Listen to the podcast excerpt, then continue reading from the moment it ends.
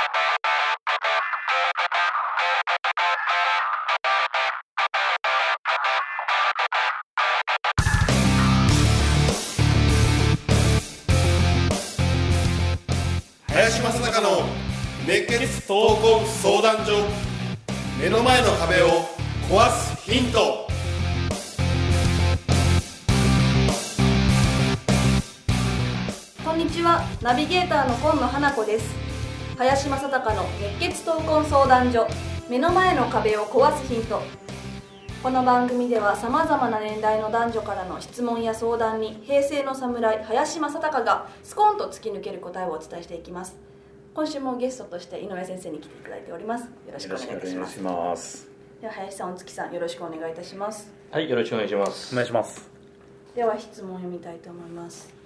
30代男性からです社内で一度悪化した関係性を良くする方法はあるのかお伺いしたいです。私は建築関係の仕事を個人事業主として行っております。仕事を請け負うことが多く基本的には社外の方々と仕事をすることが多いのですが大口の取引先の会社一族経営。で経営の方針をめぐってたびたび衝突があり仕事にも支障をきたすことがあります。外部からどうこう口を出すのも抵抗がありますが関係性も深くこれまでの長い付き合いもあるので何とかできないかなとふと考える日々を送っています。こんな時どうすればいいか教えてください。ということです、なるほどね、はい、関係性よくしたいんですかねこれこの人。外から。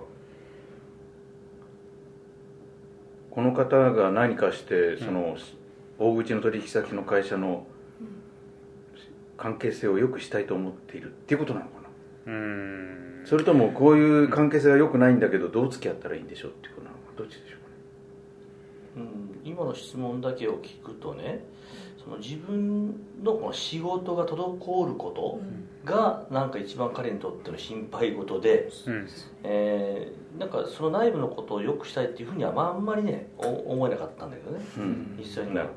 うん、でこれ内部のことって、まあ、例えば一族経営であのやっちゃいけないことはね、えー、といろんなこの経営方針だとか考え方視点が違うのはこれは致し方ない。し別におかしくはないです、でも本当にこの会社が何をやろうとしているのかっていうことがもし一致ししてないんであれば多分うまくいかないだろうね。この会社そのものがね。それとやっちゃいけないこと、えーそういうようなうーん、まあ、衝突をしたりとかね。意見の食い違いによって仕事に支障をきたすって絶対やっちゃいけないんです。これねこれは公務員がやることなんです公務員っていわゆるサラリーマンがやることなんです。この発想っていうのは経営者が絶対やっちゃいけない。え僕昔にねストライキなんてあったんですよ、うん春闘なんですね、でお金が上がるとか下がらないね。何パーセントも上げて上げてくんないとそれこそ国鉄止まったみたいな。昔は国鉄って言ってね、そういうようなでも人に迷惑すっごいかけるわけですよ、うん。うん。だからそれはね本当にお金をえもらってる立場の人間は致し方ないかもしれない、うん。でもお金をね社員にあげる立場。うんの人間たちがやっちゃいかんです絶対これだけは。だからこれここはもうままず間違いだよこの会社そのものは。もしこれが本当だったらね。まあそれだからそのねな内容がどうであれ、えー関係性がどうこうという前に仕事に穴を開けること支障をきたすっていうのがまあ僕自身はねこれ絶対しちゃいけないことなのかなと思います、この方が迷惑をかけられてる方ってことですよね。だから大口だし困ってますっていう。うんことを言いたいのがあるんですよね。だからなんとかここうまくいってくれれば僕の仕事も大口としてはいいんですけどって話ですよね。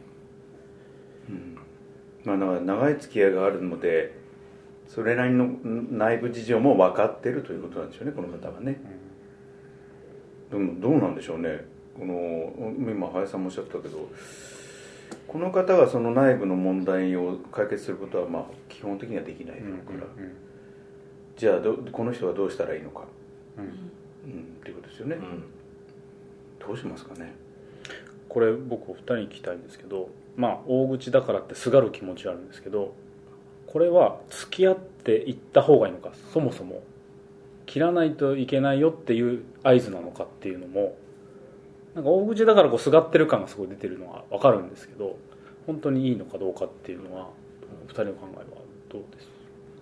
うん僕はね、えー、とまずこの仕事に支障をきたすっていうことが本当にあるんであればね、うん。だからここだけにフォーカスを当ててうん。相手に僕は向き合うかな、だから相手に伝える、まあ、そこでね内部のことはそれは申し訳ないわからないしあやってくださいと勝手に、なるほど。だけど絶対にそのお客様を大事にするね、うん。うん。仕事を私はやってると、うん。その中で支障がきたした事実だと、うん。うん。そこだけは改善してくれと、あうん。それができないようになったら僕だったら切るこれはお客さんに迷惑かけるから、はい。まあ同じことを繰り返すんですこういう会社は、でこの会社ってもしかしてこの一族経営も多分2代目3代目なのかなという。甘っちょろいんだよね考え方がそもそもが、うんどうんうんうん。っていうふうに感じるね。うんなるほまあよくあるあの兄弟の喧嘩みたいなね、どうん。ことはよくあるでしょうね。あの今あのまさにそのことでしょうね。だから現場に支障が来てってことはなんか方針の違いとかね、うん。ということなのでじゃあどどちらの方針か決めてくださいということを言わなきゃいけないと思うんだけど、まあもう一個ね。えー、とあるのはこの方個人事業主として仕事を請け負う建築関係ということは、結構職人系の仕事をしてるのかなとうん。思うので、うん。やっぱりあのどちらかというとこのそういう仕事をしてるんであればご自分の職人としての技能技術うん。技能みたいなものを、えーに何ていうのかなある種こうポリシーというかえー私はこういうことはするけどこういうことはしないみたいなこともあってもいいのかもしれない。だからその方針は違うので今回のお仕事は私じゃないですねっていうのも大事かもしれない。だからなんかこう分かりました分かりましたまあ何とかしますってずっと聞いてるのは得策ではない気がします。いずれにそうですねうん。あの逆に花子なんてこういう話を聞いた時にこれ多分職人の人30代だから、まあ、そんなに違わないとしてね、えうん。女性目線で見るとどうこの見えるこのこういうことに対して、えそうですね。あの、うまああれですよね。あの私はちょっとよく分からなかったんですけど、うん。こう読んだ時ん。に取引先の大口の取引先の会社の方々うんはあのちょっと幼いのかなっていうのを感じてなるほどねしまいまして、その社会人としての基本その仕事に穴を開けたり支障をきたすというのはその林さんがおっしゃってたように、うん基本ができてないっていうのは幼いなとうん。うん感じました。それがなるほどね。まあ簡単に言うと矢印が自分に向いちゃってんだよ、うん。うん。けお客さんに向いてないからこういうこと起こるんだよね、そそれでいうとこの兄弟で会社やられてるっていうね企業さんもたくさんあると思うんですけどき兄弟でやる場合どうやったらうまくいくんですかね？うまくいくコツと言ったらなんですけど意識しなきゃいけないことってあるんですかね？どうしても血縁関係ねうん。近いとだからこそ。近いからこそ起こってることもたくさんあると思うので。あのえっと兄弟間での、えー、っていうかね会社この会社はどういう価値を提供するのかっていうやっぱり理念とか大きなポイントに関してずれてたらもうずれていちゃいけないっていう大前提の上でやっぱり、えー、と長男だから社長かどうかということは別にして、それぞれがしっかりと役割分担するっていうのは重要なことかなと。であんまり、えーとちえー、と例えばこんな会社もあって、えー社長経営者、えーは長男。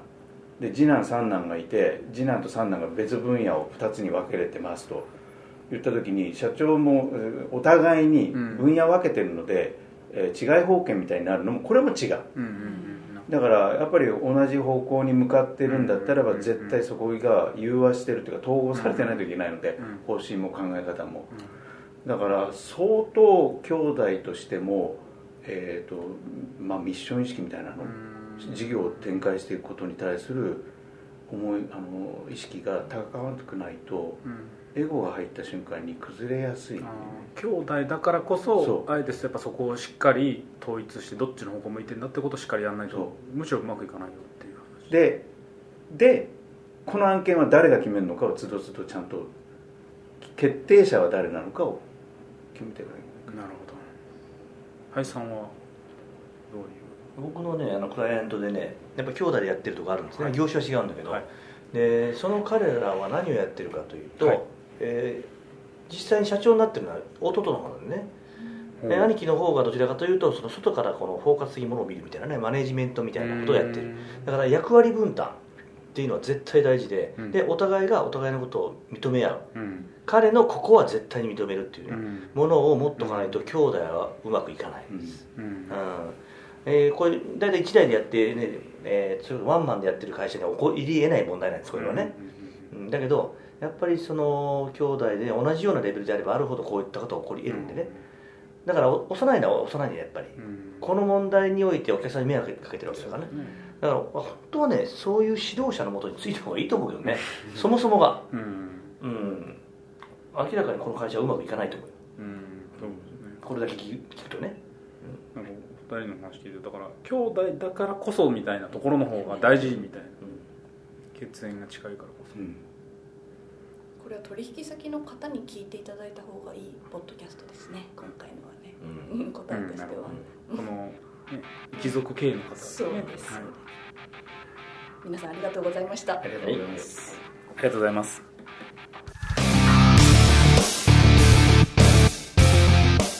この番組ではリスナーの方々からいただくご質問を募集しています。自分の人生や日本社会のことなど林正孝に聞きたいことをどしどしご応募ください。ご質問はインターネットで熱血闘魂相談所と検索。すると Facebook のページがヒットしますのでそちらにアクセスしていただき、えーメッセージボタンをクリックして質問を送ってください。